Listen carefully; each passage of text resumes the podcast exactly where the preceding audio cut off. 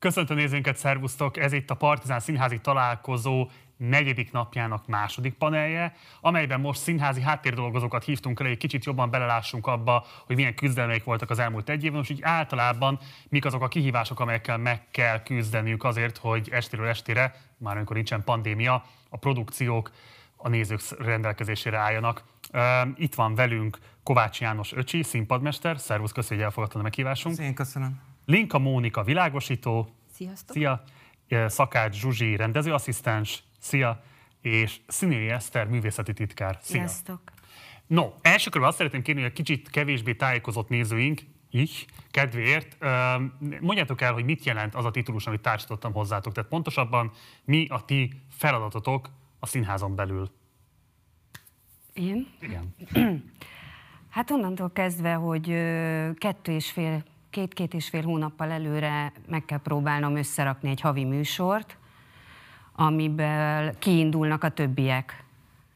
Ami azt jelenti, hogy az összes színházi titkár együtt megpróbál egy olyan rendszert fölépíteni, hogy mindenhol meg tudjanak történni az előadások. Tehát színészeket adunk, veszünk, hogy mikor ki, hol, mit játszon, és aztán erre épülnek föl a heti munkarendek, amikkel már az asszisztensek, világosítók és a színpadmesterek tudnak majd dolgozni. Igazából ti vagytok az origó ilyen szempontból.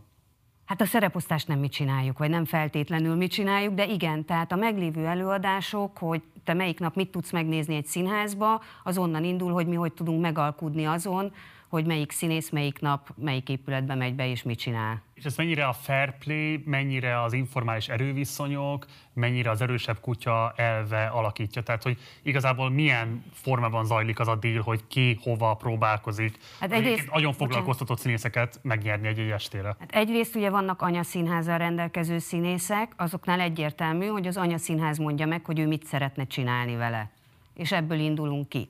De ha abban az előadásban van vendégművész, akkor már ott van egy egyezkedés, hogy csak akkor tudja ugye ő a saját színészét használni, ha az a vendégművész a rendelkezésére áll, és akkor elkezdődik tényleg egy ilyen adok-veszek, nem tudom jobban, vagy alkudozás, hogy én szeretném játszani az előadást XY-nal, de ahhoz neked oda kéne adnod nekem Bélát, de én Bélát csak akkor tudom odaadni, ha Pista odadja nekem Józsit, és nem, nem tudom tényleg képletesebben elmondani, csak így tudunk. Az anyaszínházi színészek mondjuk fixek, segítünk a nagy kőszínházaknak, hogy megcsináljanak egy alaptervet, mert, a, mert mi többiek nem tudunk kiindulni ő nélkülük.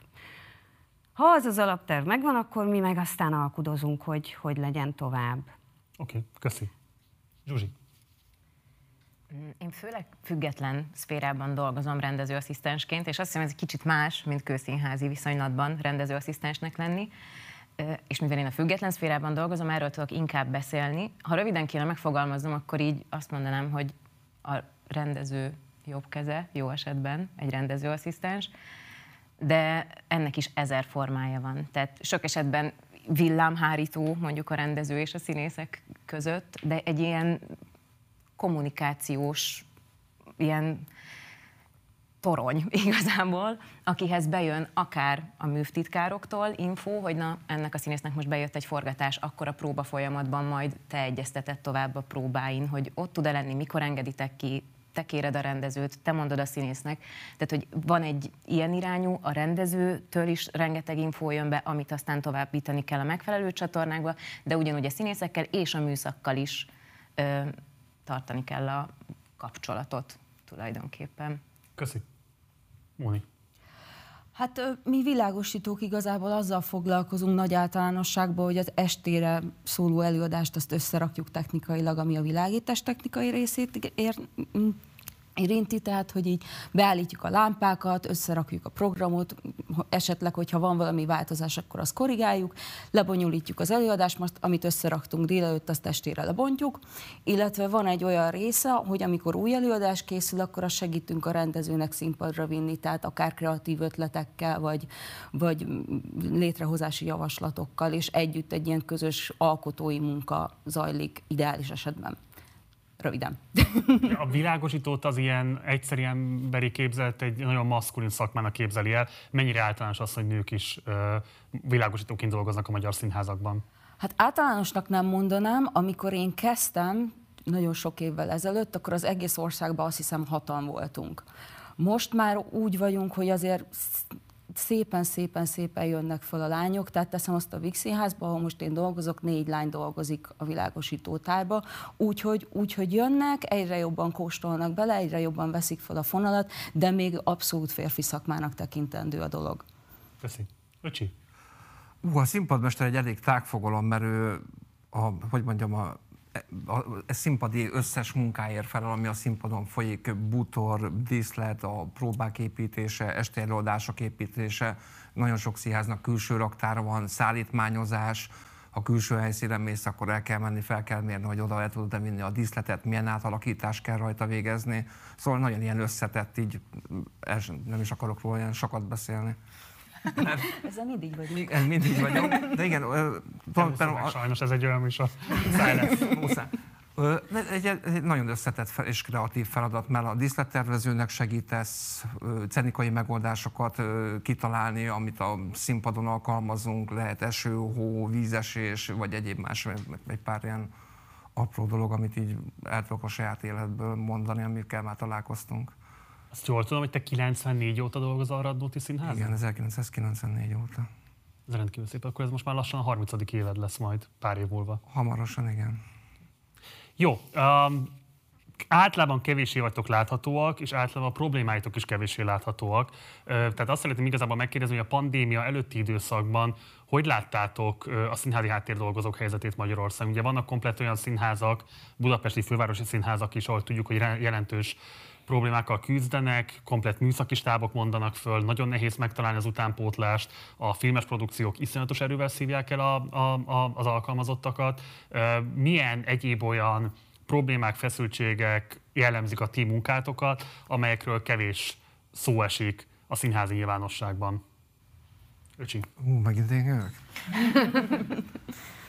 Fú, erről, erről nagyon nehéz beszélni. Nyilván maga a díszítő szakma az a fiatalokat abszolút nem is érdekli, mert azért ez egy kemény fizikai munka, fejben is tudnod kell, változnod kell a nyílt színpadon, hogy vannak olyan emberek, akik abszolút nem is vállalják, hogy fölmenjenek a változásokba. Nagyon sok helyen ugye a pénz, a, nyilván a pénz miatt nagyon sok embert elszipkázza tévé és egyéb más helyekre inkább szívesebben elmennek dolgozni, mert azért reggel 9-től évfélig azért a színházba kell töltened az effektív idődet. Úgyhogy nyilvánvalóan, hogy a megélhetés miatt is kezd a díszítő szakma így elvándorolni. De ez igazából most már lassan mindegyik, meg a rendezvényirodák is viszik el az embereket, elmennek színpadot, fesztiválokra építeni, sokkal anyagilag sokkal, maga a színészek se keresnek olyan jó, mint ahogy nagyon sokan gondolják, de nyilván van egy, a, egy hierarchia a színházban, hogy kinek mekkora fizetése van, hogy milyen pozíciót tölt be. Ez sajnos ilyen ártalom a színház világában. Mennyire tipikus, hogy éppen atipikus, hogy egy színpadmester közel három évtizedet tölt el egyetlen színháznál? Nagyon szeretem a Radnóti Miklós Színházat. A Radnóti Miklós Színházra annyit tudok mondani, ez egy családi színház. A színészekkel, a takarítóig mindannyian egy küzdünk, hogy nekünk sikerünk legyen. És én azt gondolom, hogy Radnóti Miklós Színháznak a sikere az pont ebből adódik, és ettől ilyen erős a Radnóti Színház, hogy ott mindenki teszi a dolgát alázatosan. Ez egy alázat kérdése. Mennyire vagy alázatos a színházhoz, a munkádhoz? Hány igazgatót fogyasztottál el? A Radnótiban? Bálint Andrással végig dolgoztam, ő elmegy nyugdíjba, és Jós Kovács Adéllal van szerencsém dolgozni. Csodás. Móni. Hát gyakorlatilag ugyanazt tudom elmondani, amit ti. Tehát, hogy az elsődleges, tehát, hogy nem az elsődleges szempont, de az egyik fő szempont természetesen az, hogy nem a legkiválóbb keresetek vannak egy színházban. Ez szerintem az egész szakmára teljes mértékben általános. A másik pedig az, ami nálunk nagyon-nagyon nagy probléma, hogy nincs utánpótlás. Tehát, hogy eleve ez egy gyakorlati szakma, tehát van erre képzés Magyarországon, különböző felosztással, különböző tantárgyakkal, de ezt nem lehet megtanulni elméletben. Tehát oda kell menni a lámpa mögé, meg kell fogni, be kell állítani.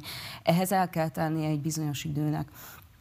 és uh, sajnos valahogy, valahogy nem jó híre van ennek a színházi háttér dolgozó szakmának, emiatt se nagyon... Miért szerinted?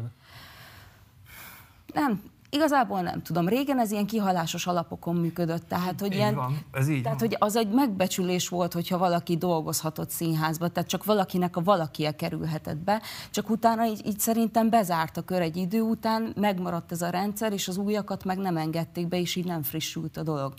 És a világosítóknál még az is van, hogy közben volt egy hatalmas technikai fejlődés itt az elmúlt 10-15 évben, amit nem mindenki vette föl a fonalat ebből. Tehát, hogy, hogy van, akik megmaradtak a régi rendszerbe, van, akik megmaradtak az újba. És hogyha egy pályakezdő bekerül egy olyan rendszerbe, ahol még teszem, azt nem láttak digitális eszközöket, őt nem biztos, hogy fogja ez lelkesíteni, és nem biztos, hogy ott fog maradni. Tehát én, amikor hozzánk fiatal jön, én azt szoktam mondani, hogy két évet húzzál le. Próbáld meg, ha két év alatt itt maradsz, akkor véged van, mert szerintem, aki színházban dolgozik, a szerelemből dolgozik ott. Tehát, hogy ez, ez nem egy olyan dolog, hogy így fú, hát dolgozunk valamit, és akkor ez biztos tök jó lesz. Tehát itt egy olyan, olyan stressz van, és olyan elvárások vannak, amit csak akkor tudsz megcsinálni, hogyha te ezt szereted. Mennyire, mert azt feltétlenül, hogy jelentős mértékben fenyegeti pont a színházi világosítókat a, a, az elszívási folyamat, az, hogy filmes produkciókban nagyon nagy szükség van a szakértelmetekre, és mondjuk egy-egy nap, egy-egy ilyen nemzetközi produkcióval meg lehet annyit keresni, feltételezem, mint amennyit mondjuk egy teljes hónapban a színházi körülmények között. Ez a fajta szívóhatás mennyire ö, veszélyezteti a színházi produkciókat jelenleg? Hát eléggé. nem, de most komolyan, tehát, hogy tényleg, hogyha, hogyha, hogyha valaki nem nagyon elkötelezett a színház iránt, és most konkrétan a színház iránt, tehát, hogy nem maga a világosító szakma, vagy a háttérmunka, akkor, akkor, akkor hülye lenne nem elmenni háromszor annyi pénzért ugyanazt vagy könnyebb munkát végezni. Tehát, hogy, hogy aki ezt nem szívvel, lélekkel csinálja, az el fog menni. És ezzel sajnos nem nagyon lehet mit csinálni, ezzel azt lehet csinálni, hogy aki oda jön és fiatal, azt valahogy megpróbálni ott tartani, akár hozzátépezni a székhez, ne adj Isten. Jó, ez most vicc volt. De Az a megoldás megbecsültségében esetleg javítani a körülményeken, ez teljesen kizárta a jelenlegi körülmények között? Hát nem vagyok gazdasági igazgató, úgyhogy én ezt nem tudom. Biztos, hogy segítene, de nem hiszem, hogy ez ilyen nagyon döntő tényező.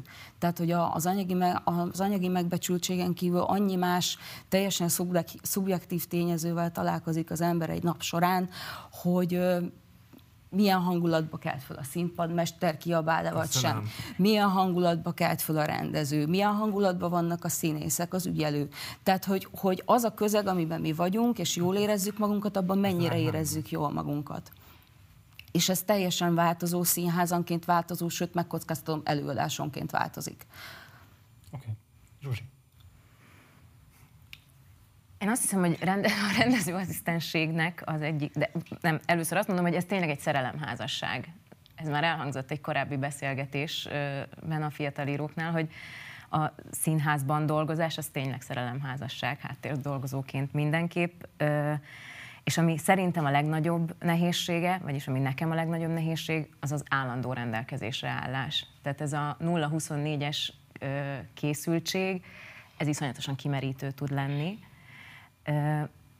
Most, hogy csak a legegyszerűbb példát mondjam, ha nem tudom, este 11-kor kapok egy SMS-t, hogy ez is az a színész, nem tudom, lebetegedett, elrontotta a gyomrát, tök mindegy, akkor az az egész következő hetet is tudja borítani, és arra azonnal reagálni kell, és azonnal értesíteni a többieket, nem tudom.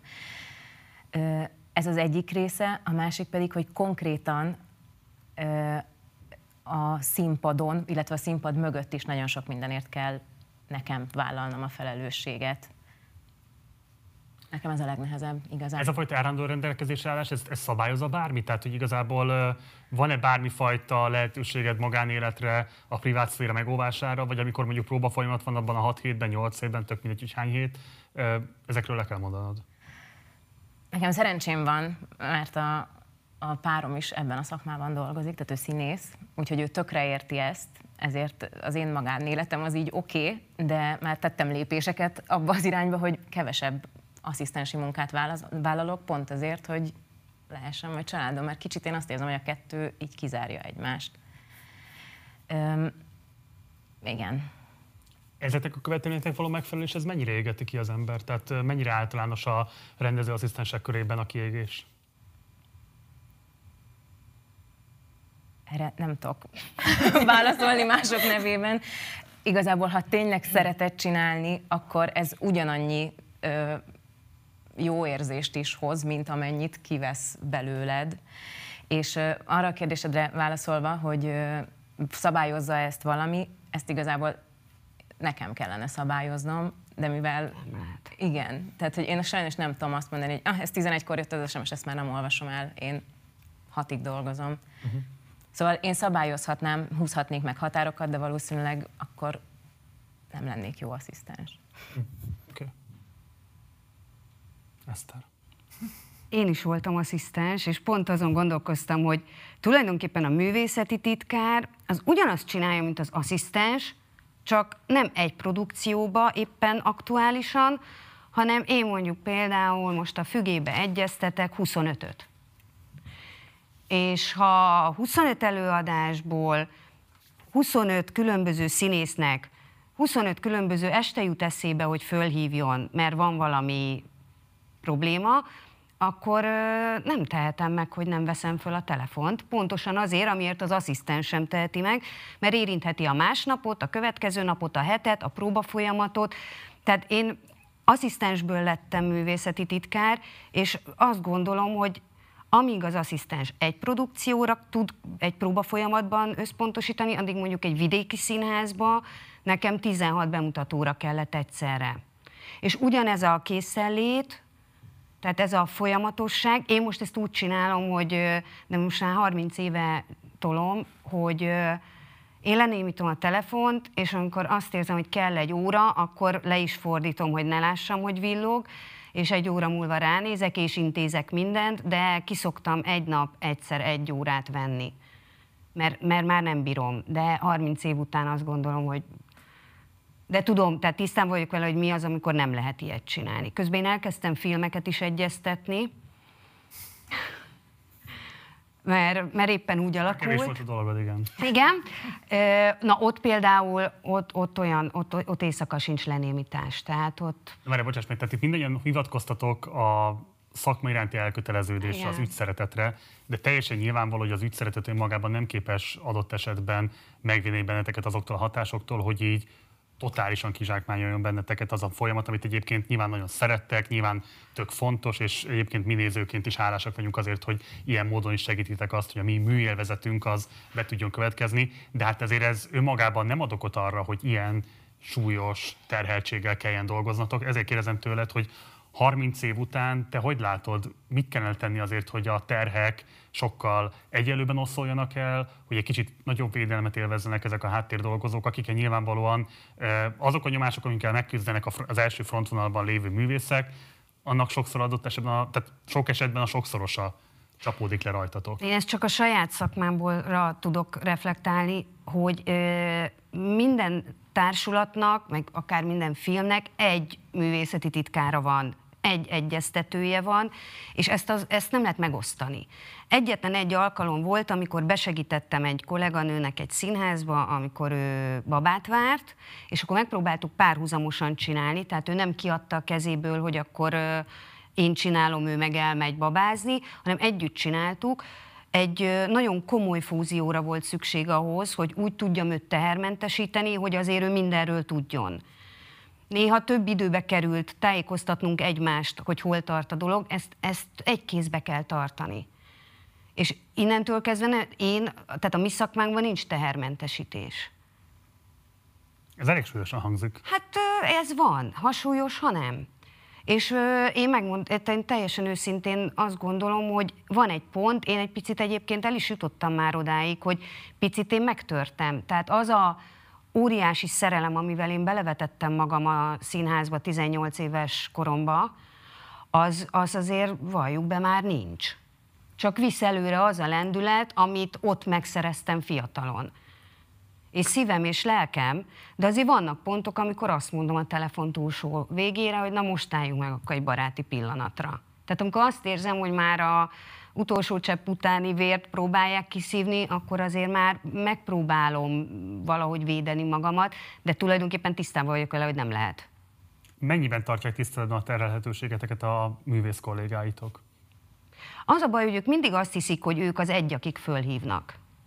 Tehát amikor október 23-ai pirosbetűs ünnepen fölhív egy nagyon idős, nagyon kedves, már sajnos nem is élő kollega, hogy jaj, ne haragudj Eszterkém, hogy október 23-án, de dolgozol? Nem, Sanyi bácsi, ahogy mondtad, október 23-a van, és nem dolgozom, de akkor most már mond.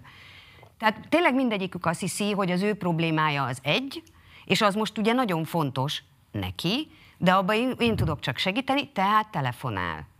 És nincs végig gondolva, tehát ő nem tudatosan mászik bele az én ünnepnapomba, hétvégénbe, hanem ő szeretné rögtön intézni az ő gondját, csak abban nem gondol bele, hogy mondjuk én a fügébe több mint 180 színészt egyeztetek. Rá lehet szoktatni a művészeket arra, hogy ilyen protokollokat betartsanak, annak érdekében, hogy a te munkádat megkönnyítsék? Picit igen, de nem százszázalékosan. Tehát lehet, lehet mondani, lehet, hogy legközelebb mondjuk nem nyolckor hívsz, csak kilenckor, mert még kutyát sétáltatok, vagy nem este 11-kor, mert akkor már megint kutyát sétáltatok. Tehát el lehet ezeket mondani, lehet, hogy be is van tartva egy darabig, aztán ha olyan sürgős dolog van, akkor meg úgyse. Kimondatlan elvárás az állandó rendelkezés állás? Most nézek rád is, öcsi. Szerintem nekem én megint más az ő szakmájuk, az megint más. Nyilván, hogy én ugyanúgy tárgyalok a színházvezetéssel, díszlettervezőkkel, asszisztenciával, mindenki jön lefele egymás után a dolog hozzám. Nyilvánvaló, hogyha repertoárba vagyunk, és ugye nagyon ritka az anszít játszási mód, hogy meg legyen osztva a teher, ráadásul mi most ilyen különleges, mert mi három helyszínen játszunk, plusz még vagyunk egy külső helyszínről játszunk, hogy nyilvánvalóan ez logisztika nálunk. Valamikor túl vagyunk terhelve, valamikor nem vagyunk túl terhelve, mi inkább, inkább a, maga a műszak inkább hullámzik. Mert vannak nyugisabb ugye a főpróbáltek, hogyha egy helyen vagyunk főpróbáltan, akkor csak arra kell koncentrálnunk. Az a pihenő. De akkor se pihensz. Ott az vagyok, is egy dolgozom. folyamatos munka. igen, az is egy folyamatos munka, de az a pihenés, mert nem azon jár az agyam, hogy már megyek a másik színházba, felmérem, mit kell csinálni, hogy kell csinálni, építeni, hány autót kell rendelnem. Nyilván, mert akkor csak arra, hogy az a bemutató meg, akkor csak arra. Kivéve, ha két nap múlva mondjuk pontosan tudod, hogy egy problémás darabbal mész vidékre. Tehát, hogy ez is egy ilyen, az a baj, hogy most hallgatom magunkat, és bocsánat, hogy beleugattam, és így próbálunk egy csomó mindent elmondani nektek, miközben ezek ilyen morzsák abból, ami, ami, ami zajlik. Tehát, hogy annyira komplex és annyira összetett, összetett. És, és tényleg mindannyian már jó pár éve benne vagyunk ahhoz, hogy már föl se tűnik, hogy ez mennyi minden, és amikor elkezdek beszélni róla, akkor jövök rá, hogy ja, beszéltem az egyeztetésről, Figyelj, az első lépést mondtam el. Az, hogy van mögötte még száz, mire oda kerülünk, hogy te az utcán meg tudod nézni, hogy melyik színházba mikor kijátszik, az, de mire azt én elmondanám, hát holnap után lenne. Tehát, hogy nagyon-nagyon összetett ez. És így hiába próbálunk, vagy ne, ne, nincs igaz? De, igazán, abszolút. abszolút. Én még csak annyit akartam hozzátenni, hogy meg azért azt is tegyük hozzá, hogy ebbe azért mi is vastagon benne vagyunk. Ja, hát Tehát a saját belső igényed is az, hogy hogyha most, most megint csak saját példát tudok hozni, de hogyha a rendező azt mondta, hogy fú, de jó lenne ott egy éjszakai kép, majd holnap megnézzük, akkor te éjjel 12-kor még ezen fogsz gondolkozni, igen. és reggel bemész fél órával hamarabb, hogy meglepd. Igen, ez, ez abszolút így van egyébként. Ez a színházi alázatról szól, ezt ne felejtsük el, hogy régóta vagyunk a szakmában, hogy ez egy színházi alázat, hogy amit kérnek tőlünk, nincs színházi nem, hanem megpróbáljuk megvalósítani. Akkor most ezt kérdezte azt, hogy fogok-e provokálni, akkor most hadd provokáljak. Tehát ti azt mondjátok, hogy alázatra van szükség, hogy ti régóta benne vagytok, viszont panaszkodtok arra, hogy az utánpótlás nem igen akarodzik mondjuk ilyen körülmények közé érkezni. Tehát kérdezem tőletek, hogy mennyiben normalizáljátok most azt, hogy ez valójában egy fullosan kizsákmányoló munkakörnyezet, ami olyan terheket ró rátok, amelyeket egyébként egy normál munkatörvénykönyve szerint foglalkoztatott embertől tartósan nem lehet elvárni. Nem akarok álszent lenni, a partizánban is küzdünk ezzel. Tehát most szerintem a vezérlőben a kollégák nyugodtan és megérdemelten rögökhetnek ezen, mert ez Most tapsolnak téged. tapsolnak ezen, tehát így nem akarok képmutató lenni, mi is rohadtul küzdünk ezzel, teljesen értem, hogy milyen a színházi üzem, de hogy mondjam, azért mégiscsak más az, hogy így tudatában vagyok annak, hogy rossz a dolog, és csináljuk, vagy pedig arról van szó, hogy ti valamilyen módon azért mégiscsak arról beszéltek, hogy ez egy normális dolog, ügyszeretet kell, stb. stb. De közben mégsem akarnak Azért, a mert- generációk ehhez becsatlakozni. Bocsánat, mert ebbe a struktúrában öltünk mi föl. A, kö- a mostani generációt, ha megnézed, és van ez a generáció, aki a telefontyomkod és egyéb másra van elfoglalva, ő nem fog eljönni sem segédrendezőnek, ez, ez egy szerelem, a színház szerelem, ezt tényleg már ők is megfogalmazták. Meg vastagon Stockholm szindrómásak vagyunk valószínűleg. Csak a saját nevedbe beszélni.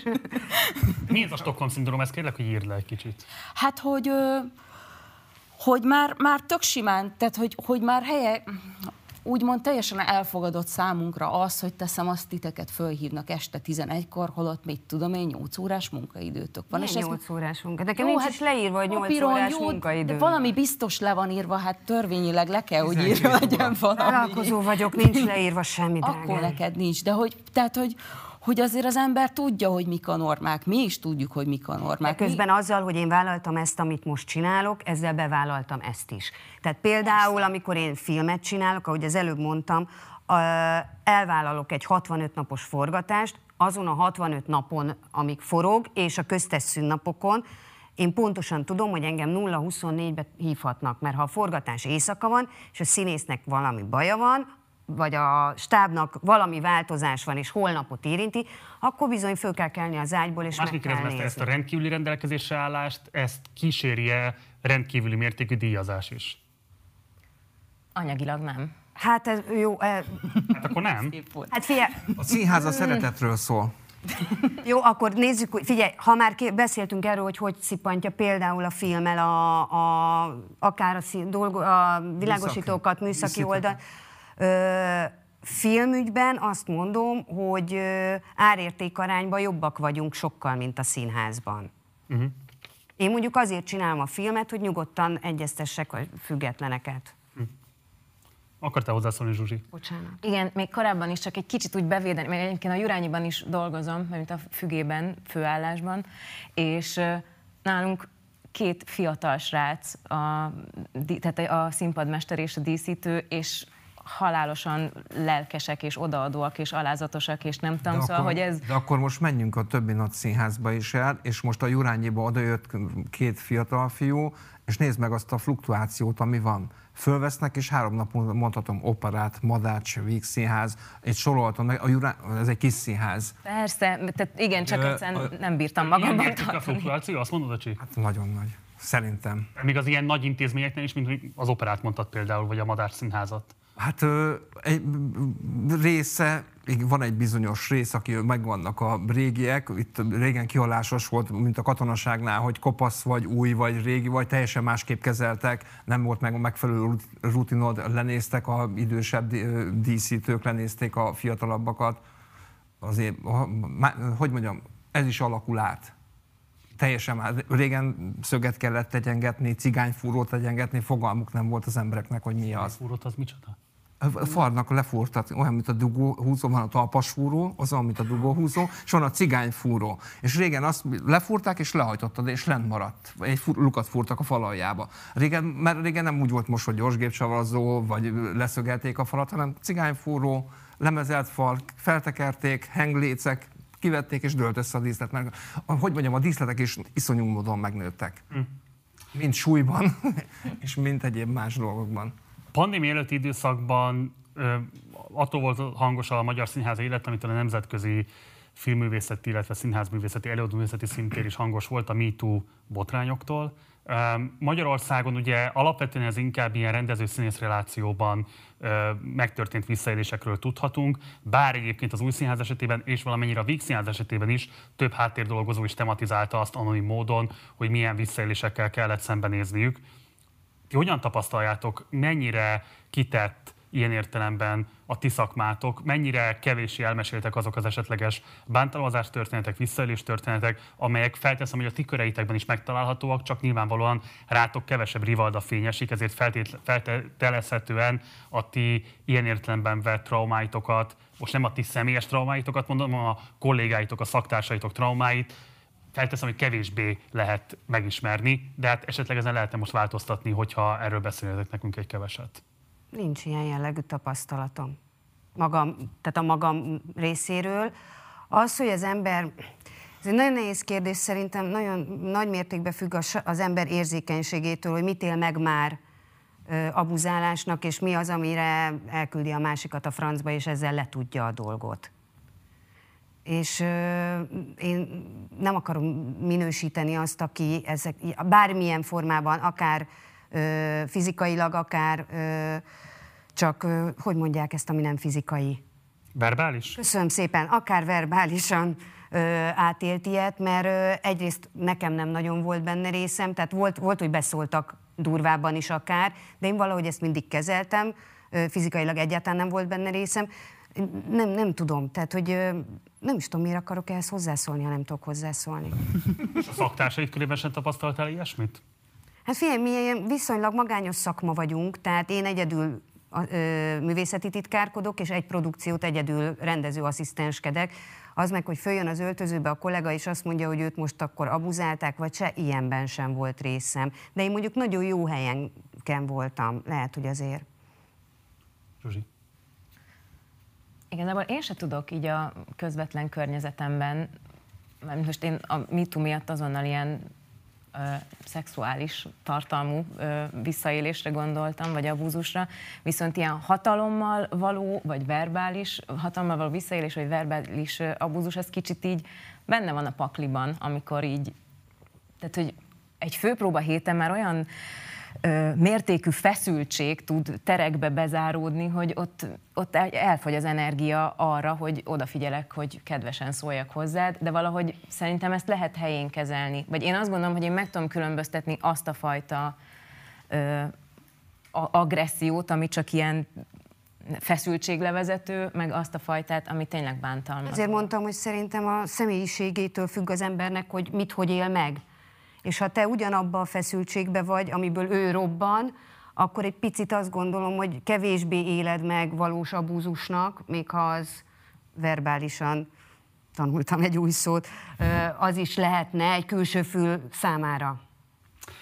Ugyanakkor nekem beszédes volt az, amikor arra kértelek hogy mutassátok be, hogy mi a ti szakmátok, vagy mivel foglalkoztok, de úgy fogalmaztál, hogy te egyfajta villámhárítóként működsz a színész és a rendező között. Igen, egy kicsit igen, mert ugye mind, mind a két fél valahogy nekem panaszkodik, de ez csak ebben a felállásban, amiben én dolgozom, szóval ezt most Panaszkodik, nem... vagy a feszültséget vezeti le rajtad? Mind a kett, tehát mindkettő. Uh-huh. Igazából. De most ez olyan, mintha csak ebből állna a munkánk, de egyáltalán nem, mert kicsit így azt érzem, hogy így őrültnek tűnünk, hogy 0-24-ben dolgozunk, nem kapunk érte normális fizetést, és azok vagyunk. És ideült ez a négy hülye. De közben ez egy csodálatos dolog, tehát hogy én ezt kicsit ezt is el akarom mondani, hogy részt venni abban, hogy létrejön egy produkció, a világ legjobb dolga.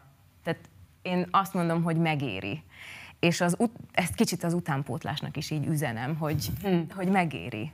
Ez egyáltalán nem kérdés, meg szerintem a nézőinknek sem kérdés, hogy, hogy a színházművészet ez egy csodálatos dolog, és egyáltalán nem akarom a szakmai elköteleződéseteket megkérdezni, csak azt mondom, hogy feltehetően a művészi kvalitásnak nem föltétlenül előfeltétele az, hogy közben még mondjuk egy asszisztensnek villámhárítóként kell működnie, hiszen a művészi minőséghez nem feltétlenül ez a legfontosabb hozzáadott értéket. Ezért kérdezem azt, hogy szerinted lenne szükség arra, hogy többet beszéljünk arról, hogy mondjuk milyen kihívásokkal kell egy asszisztensnek megküzdenie. Olyan kihívásokat értek ez alatt, amelyek nem feltétlenül kellene, hogy részei legyenek a munkakörödnek. Persze, mindenképpen jó lenne, hogyha erről többet tudnánk beszélni, meg hogyha ennek lehetne egy fórumot teremteni, vagy nem tudom, sőt, én már most nem vagyok normális, hogy ezt ennyi ember előtt most így elmondom. Tényleg. De hogy én gondoltam már arra, hogy tök jó lenne létrehozni egy olyan valami szervezetet, ahol asszisztensek oszthatják meg egymás között a tapasztalataikat, így teljesen őszintén, tehát akár rendezőkről, színészek, nem tudom, tehát hogy így kicsit valami összetart. Színházi háttér dolgozóknak a szakszervezete, jól mondom, az nem biztosít ilyesfajta szakmai fórumot? Én tök tájékozatlan vagyok ebben a témában, tehát én nem... Ja, Okay. Csinálja ez. Mit, mit, mit jelöl a- az idézőjeled? Kaptam egy macska körmöt, nem. De én nem vagyok tagja, én a saját színházunknak a szakszervezeté vagyok tagja, akikre lehet is számít, ö, számítani, de effektíven én azt gondolom, hogy kommunikáció kérdése az egész dolog, hogy, hogy milyen minőségben tudunk egymással kommunikálni. Mennyire tiszteljük a másik munkáját. Ez egy óriási előrelépés. Ebben van változás? Vagy hogy írnál azokat a változásokat, amik lezajlottak? Én szerencsés Ebben a vagyok. közel három évtizedben. Én, én szerencsés vagyok, mert én nagyon jó igazgatókkal és nagyon jó rendezőkkel dolgozhattam, és velük lehetett kommunikálni. Nem dolgoztam még olyan díszlettervezővel, vagy rendezővel, akivel nem lehetett kommunikálni. Meg kellett érteni, hogy ő mit szeretne, és meg kell azt valósítani.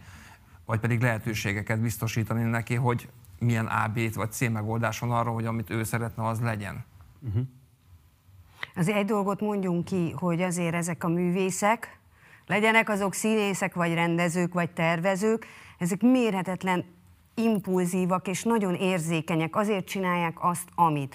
És én azt hiszem, hogy ettől ö, mi, akik én azt gondolom kevésbé vagyunk művészek, csak még ugyanolyan érzékenyek, picit jobban elfogadjuk az ő mm, szélsőséges kilengéseiket, mert, mert azt, go- ők Mi így emberek. A határt, hogy mi az, ami már nem elfogadható? Mi alapján lehet ezt így?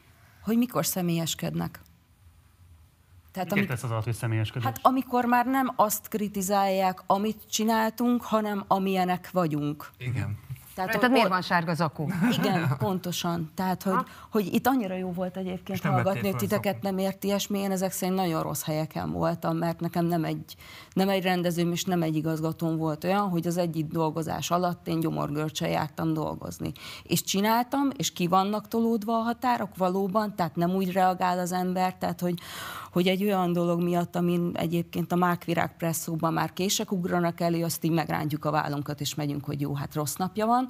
Ha de, de azért van egy olyan határ, amikor az ember azt mondja, hogy na akkor, akkor most van itt az elég. Megkérdezhetem, mi volt a legdurvább inzultus, amiért? Négy órán keresztül üvöltöttek folyamatosan az arcomba ketten. Rendező és... Rendező és igazgató. És megkérdezhetem, hogy miért nem álltál föl? Mert nem lehetett, mert ment a próba. És akkor itt jön be a Stockholm szindróba, ugye, hogy az ember nem hagyja ott a saját munkáját, Hát én nem azért ment föl. a, a nem tudom Várjál, mi bocsánat, miatt. Ez csak egy, ez szerintem egy nagyon fontos helyzet, mert hogy tényleg nagyon kevés háttérdolgozó beszélt eddig erről a nyilvánosság előtt. Um, volt-e bárki más a színházból, aki esetleg kiállt volna ekkor érted, és azt mondta volna, hogy ez eddig is ne tovább? De ó, nem csak én kaptam.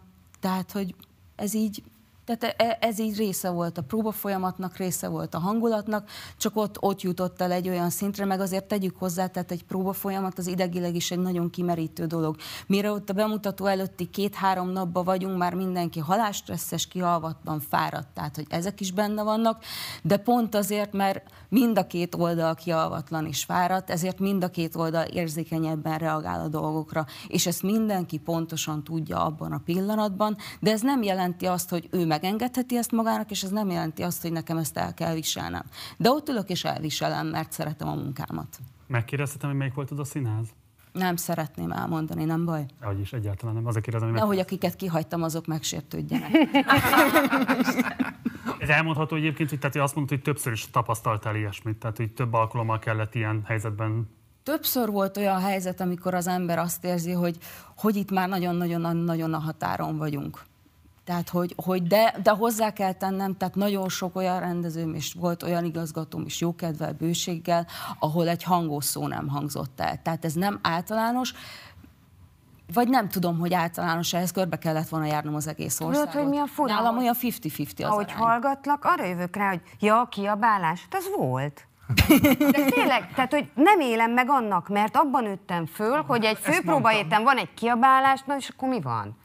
Miközben, és azért is mondtam, hogy, hogy én álltam már föl, én volt olyan, hogy föl, odavágtam a rendezőhöz a példányt, így be, és kimentem a próbáról. És utána, Taníts.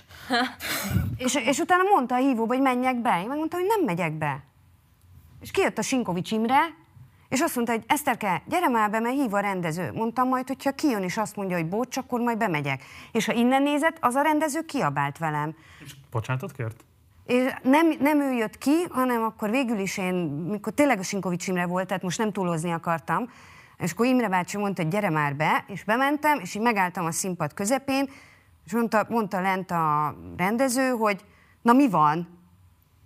Mondtam, hogy nem szeretem, ha meghazudtolnak, mert nem így volt, és azt gondolom, hogy lehet, hogy 22 éves vagyok, de ez jó, akkor elnézést kérek, így jó. Mondtam, nagyon szépen köszönöm, és visszamentem, és végeztem a dolgom. Ha a De nem élem Ha meg. már a Sinkovicsot nevezd, akkor nevezd már meg a rendezőt is. Sík Ferenc. De imádtam, szerettem. És nagyon-nagyon sokat tanultam tőle, ö, és nem éltem meg. Tehát azért mondom, hogy tök fura, hogy most mondod, és tényleg, hát ő is volt, hogy kiabált. De nem élem meg, tehát valamitől én abban nőttem föl, hogy ez hozzá tartozik. Zsuzsi, akartál mondani valamit? Nem tudom, csak kicsit a Móni mondott egy ilyen kulcs szót, ami beakadt nálam, kicsit ilyen, tehát hogy Na, mi volt az? a cserben hagyás. Tehát azzal, hogy ha én velem valaki ordít, és én felállok és kimegyek, azzal azzal én cserben hagyom a, azokat a színészeket, akinek adott esetben én tudok súgni, mert én tudom, hogy milyen tempóban mondja a szövegét, és mit tudom én. Bocsáss így- meg, itt nem az, aki elkezdett ordítani, hagyta először cserben a társaságot azzal, hogy az emberi méltóságotokat megsértette? Szerintem nem, mert ő azt gondolja, hogy ezt a produkció érdekében csinálja. Az, hogy ő ezt hogy magyarázza magának, az teljesen lényegtelen. De nem úgy értve, hanem hogy, hogy itt tényleg az a szituáció van, hogy ő azért üvölt velem, mert ő azt akarja, hogy ott valami nagyon jó dolog történjen, csak közben valahol szétcsúsztak nála nagyon a dolgok. Tehát, hogy, hogy én megkockáztatom, hogy engem senki nem akart bántani Isten igazából. Azért amikor- mondom, hogy én is úgy élem meg, amikor, hogy és, és, nem veszed föl egy idő után, és tehát, hogy csak, csak tényleg vannak olyan pontok, meg olyan mondatok, amire azt mondja az ember, hogy hú, ezt így már nagyon nem kéne, de ettől függetlenül nem csinálsz semmit, mert csinálod a munkádat, mert neked az a dolgod. És, és valahol ez, hogy mindannyian egy szekeret tolunk, és akkor az a világ legfontosabb dolga, hogy a harmadik Richard már pedig be legyen mutatva március 25-én este 7 órakor, most mondtam valamit, ez, ez valahogy összetartja ezt az egész süllyedő, dőlő, viharban hánykódó szerencsétlen hajót, ami így megy a bemutató felé. És tök mindegy, hogy kiugrik ki a palánkon, meg hova szaladnak a patkányok, az a hajó az oda fog érni. De fenntartható ez a működés így? Hát hát látod. Működik. Megyünk. Megyünk előre. Akartál mondani Igen. valamit? Ö, azt azért tudni kell a színház szakmáról, teljes, az egész háttérmunkáról, hogy a színházi főpróba hetek, közben játszol más előadást is, és van egy bizonyos egy hét vagy két hét, amikor bent áll a díszlet, és a világítás, még azért korrekciózunk, meg ide egy kis függöny, oda egy kis most ennek a szigénsznek ez a baja van, az a baja van hogy a, ö, elfáradunk ö, fizikálisan, mentálisan, azért mindenki a színpadon van, szó szerint reggeltől estig, megbeszélés, vagy közte, vagy éjszaka megbeszélés, akkor éjszaka világítása van, akkor még ha valamit kell gyártani, akkor még azt beütni reggel, intézni, és a már délutáni következő. Szóval elfáradnak, és valaki úgy kezeli a magát a stressz, hogy a, ült, azt gondolja, abból kijön a stressz. Ez az én véleményem. Igen, mert megpróbáljuk ugye a leg, legjobbat, tehát oda tornásszuk magunkat hetek alatt, ugye elindulunk onnantól, hogy felolvasunk valamit a szövegkönyvből, az olvasópróbán, és akkor mondjuk 6 hét alatt kell eljutnunk odáig, hogy ti beültök és tapsoltok a premiéren. És ennek ugye szépen lassan elindul egy folyamata, egyre fokozottabb a dolog, ugye a színésznek is érzelmileg, egyre kevesebb az idő, ettől még fokozottabb a dolog, és valamitől, azért mondtam azt, hogy tök érdekes, hogy olyan, te, tényleg ebben nőttem föl, nekem az tök normális, hogy abba a végén belefér, hogy valaki kiabál. Nem fér bele, hogy a hat hetet végig kiabálja, tehát félre ne értsük egymást. A főpróbétről De beszél. az, hogy a főpróba héten elcsattan egy-egy odaüvöltés, az, én nem is tudom, hogy mondom, biztos voltam olyan főpróba héten, tudok is olyat, igen, ahol nem történt ilyen, de, de bele, tehát meg vagyunk szokva. Persze, meg egy-egy belefér, tehát nekem volt olyan négy rendezőm óra az egy kicsit sok, igen. De volt olyan rendezőm, aki az olvasó próbán megmondta, hogy ő egyszer fog kiborulni, akkor nagyon, és a napot végig fogja üvölteni, de a többivel nem lesz baj. És így is volt. Nem tudtuk, mikor jön el ez a pillanat, de eljött a nap, azt ő végig tombolta, és másnap, mintha mi se történt volna, békeszeretet. Óriási különbség van a között, aki üvölt, üvölt, üvölt, meg aki üvölt, és, és utána azt tudja mondani, hogy bocs. Mert például nekem az előbb említett példám az volt a legfontosabb, hogy, hogy azt tudja nekem mondani, Kossuth ide, Kossuth oda, hogy bocs. Mert onnantól kezdve nekem, mintha nem is történt volna meg. Tehát nem, nem maradt tüske. Nem hurcol magammal. Az helyzet, hogy borzasztóan izgalmas titeket hallgatni, és nagyon élvezem ezt a beszélgetést, de sajnos, hogy az időnknek a végére értünk, úgyhogy egy záró kérdésre van már csak lehetőségünk. Azt szeretném kérdezni tőletek, hogy szerintetek mire lenne leginkább szükség ahhoz, hogy a ti szakmátok megfelelő rangot elismerést kapjon. Akár olyan értelemben, hogy ti is kerüljetek be például mondjuk a színházi díjazottak közé legyenek specifikus díjak, amelyek elismerik a munkátokat, akár az, hogy az anyagi elismerés legyen magasabb, mint amit most biztosítanak nektek, akár bármi más, ami eszetekbe jut. Tehát szerintetek mi kellene ahhoz, hogy a ti szakmátok, a színházi szakma egészén belül egy magasabb presztízs nyerjen. És akkor Esztertől Öcsi felé. Nagyon nehéz a kérdés, megpróbálok azért gyorsan válaszolni. Az, hogy a presztízse milyen a szakmának, az azért nagyon függ attól, hogy hol van az ember. Tehát volt, ami már olyan színházba, ahol nagyon meg volt becsülve a szakmám, volt, ahol meg elvégeztem, és pont. Tehát, eh, szerintem egyébként nagyon fontos lenne, hogy művészeti titkárokat képezzenek. Mert nálunk ez a legnagyobb baj, hogy ö, nálunk úgy van utánpótlás, hogy egyszer csak valakinek azt mondják, hogy egyeztessen, és, és fogalma nincsen. És mi megpróbálunk természetesen segíteni, csak addigra már nagyon sok baki történt, nagyon sok feszültség keletkezhetett, mire eljutunk oda, hogy ö, figyelj, de miért nem mondtad, hogy nem tudod? Mert közben meg a fiatalságából adódóan lehet, hogy úgy áll neki a dolognak, hogy ő ugye tudja. Tehát nálunk például az nagyon fontos lenne, hogy, hogy ezt nem lenne baj, hogyha ezt tanítanák. Köszi. Zsuzsi. Nem tudom, igazából nyilván, ha anyagi az anyagi megbecsültség egy kicsit előnyösebb lenne, az nem lenne baj, de közben meg így, én azt hiszem erre sem panaszkodhatom. Tehát, hogyha de hozzá kell tenni, hogy én közben mellettem még mondjuk két-három másik helyen is dolgozom, szóval hogy azért ebből megélni nem tudom, hogy mennyire lehet, és most így hirtelen nem is tudom beleképzelni magam ebbe a helyzetbe. Nem, nem tudom. Mi volt a kérdés? Mivel lehet javítani a rendezőasszisztensi szakma presztízsén szerinted? Hát ez jó kérdés. Én olyan szempontból szeretném, hogyha ez jav, kicsit ilyen, ö, tehát nem anyagi megbecsültség, hanem úgy egyáltalán. Tehát, hogyha én írok egy, vá- egy e-mailt, hogy ö, ekkor és ekkor kezdődik a próba, és ez és ez vegyen rajta részt, akkor Léci írjon vissza, hogy oké, okay, ott leszek, vagy nem tudom, tehát hogy én ilyen megbecsültségre Engedd. Engedd, havi műsort nem igazolják vissza, engedd el. Szóval az én életemben ez nagyon sokat segítene, hogyha válaszolnának azok, akiknek kérdéseket teszek fel. Wow. Oké. Okay. Sok minden gondolok most erről, de sajnos mennünk kell tovább, Móni. Én is az oktatást tudom mondani, annyi csavarral, hogy egyfelől a szakmai utánpótlást nem lenne baj, hogyha tisztességesen, akár gyakorlati képzéssel is jobban ki tudnák nevelni.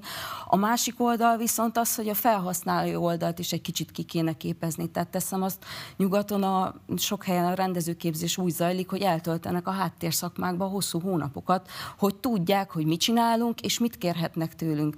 Tehát, hogy, hogy hogyha egy rendező tudja, hogy egy világosító képes arra, hogy dramaturgiailag képeket hozzon létre a világításból az előadáshoz, akkor talán esetleg jobban megbízik abban, amit mi mondunk. De ameddig olyan dolgokat kérnek, hogy csináljunk kanyarfényt, meg a tükör előtt álljon meg, tehát addig, addig azért nehéz. Tehát, és, és tényleg én ezen nagyon sokat gondolkodtam, mert Mert... Bocsáss, csak ezt azóta Igen. próbálom hát hogy vizualizálni, az milyen? menjen a fény, és akkor kerülje ki a fotelt.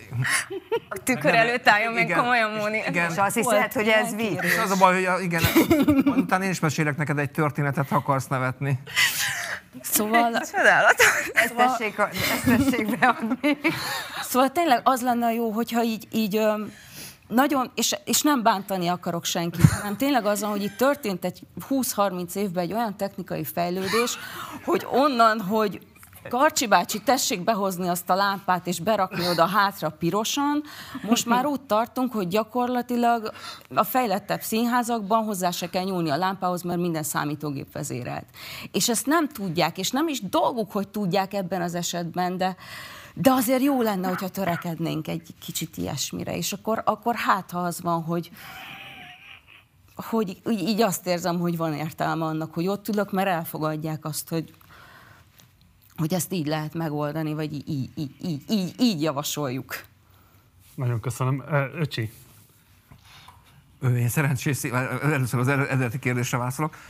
Szerencsés helyzetben vagyok, mert a Radnóti Miklós Színházban általában minden évben a műszaki dolgozó kap valami díjat, és ez, ezt a hagyományt még Bálint András teremtette, úgyhogy ilyen téren hogy figyelik azt, hogy tárakon belül ki, hogy dolgozik a színházba, kerlékes öltöztetőtől kezdve mindenki kap Radnóti díjat. És ezzel történetet, hogy ma is elmesélt ezt a kedves történetet, neveket nem mondok természetesen, 7 köbméter víz volt a Radnótinak a színpadán, és a rendező, ugye, és annak az medencében volt benne, és a rendező lent ült az alsó, voltam már Radnótiban, és nem látta a vizet. És azonnal ordított az ügyelőnek, hogy azonnal jöjjön le a színpadmester, emeljük meg a medencét. Mert azt gondolt, hogy majd látni fogja a vizet. És mondtam, figyelj, ne haragudj, nem tudjuk megemelni a medencét, mert 7 tonna, de mondom, mi nekem emeljük meg a medencét, hogy kifoljon a víz, és nem értette. Uh-huh. Nem rossz sztori, de azt mondja, hogy nem veri, de nem rossz. Tehát egy második medált megítélünk neki. Jó, hát borzasztó jó volt veletek beszélgetni, nagyon köszönjük, hogy eljöttetek hozzánk, és szerintem azért van még ebben annyi, hogy legalább egy következő beszélgetés valamilyen formában megejtsünk. Köszönöm szépen, hogy itt voltatok, köszönöm szépen Kovács János öcsinek. Én köszönöm, hogy itt lettem. Rinka Mónikának. Köszönöm szépen. Akár Zsuzsinak Én és Színei Eszternek. Mi köszönjük. Sziasztok. Köszönjük szépen. Sziasztok. Ez volt a színházi háttérdolgozókkal folytatott beszélgetésünk, amiben olyan fantasztikus dolgokat lehetett megtudni, hogy például van ilyen egy kanyarfény, illetve, na jó, nem is folytatom, nincs még vége a Partizán Színházi találkozó negyedik napjának, mert ez volt a második panel, de most jön mindjárt a harmadik panel, tartunk nagyjából egy 10 percnyi szünetet, és utána az etikai kódexek a színházban témakörben folytatjuk majd a beszélgetést. Érkeznek a Partizán stúdiójába Teres Kornélia, Rihai Kovács Zita, Rudolf Péter, illetve Gyénémet Erzsébet. 10 perc múlva jövünk vissza, tartsatok velünk!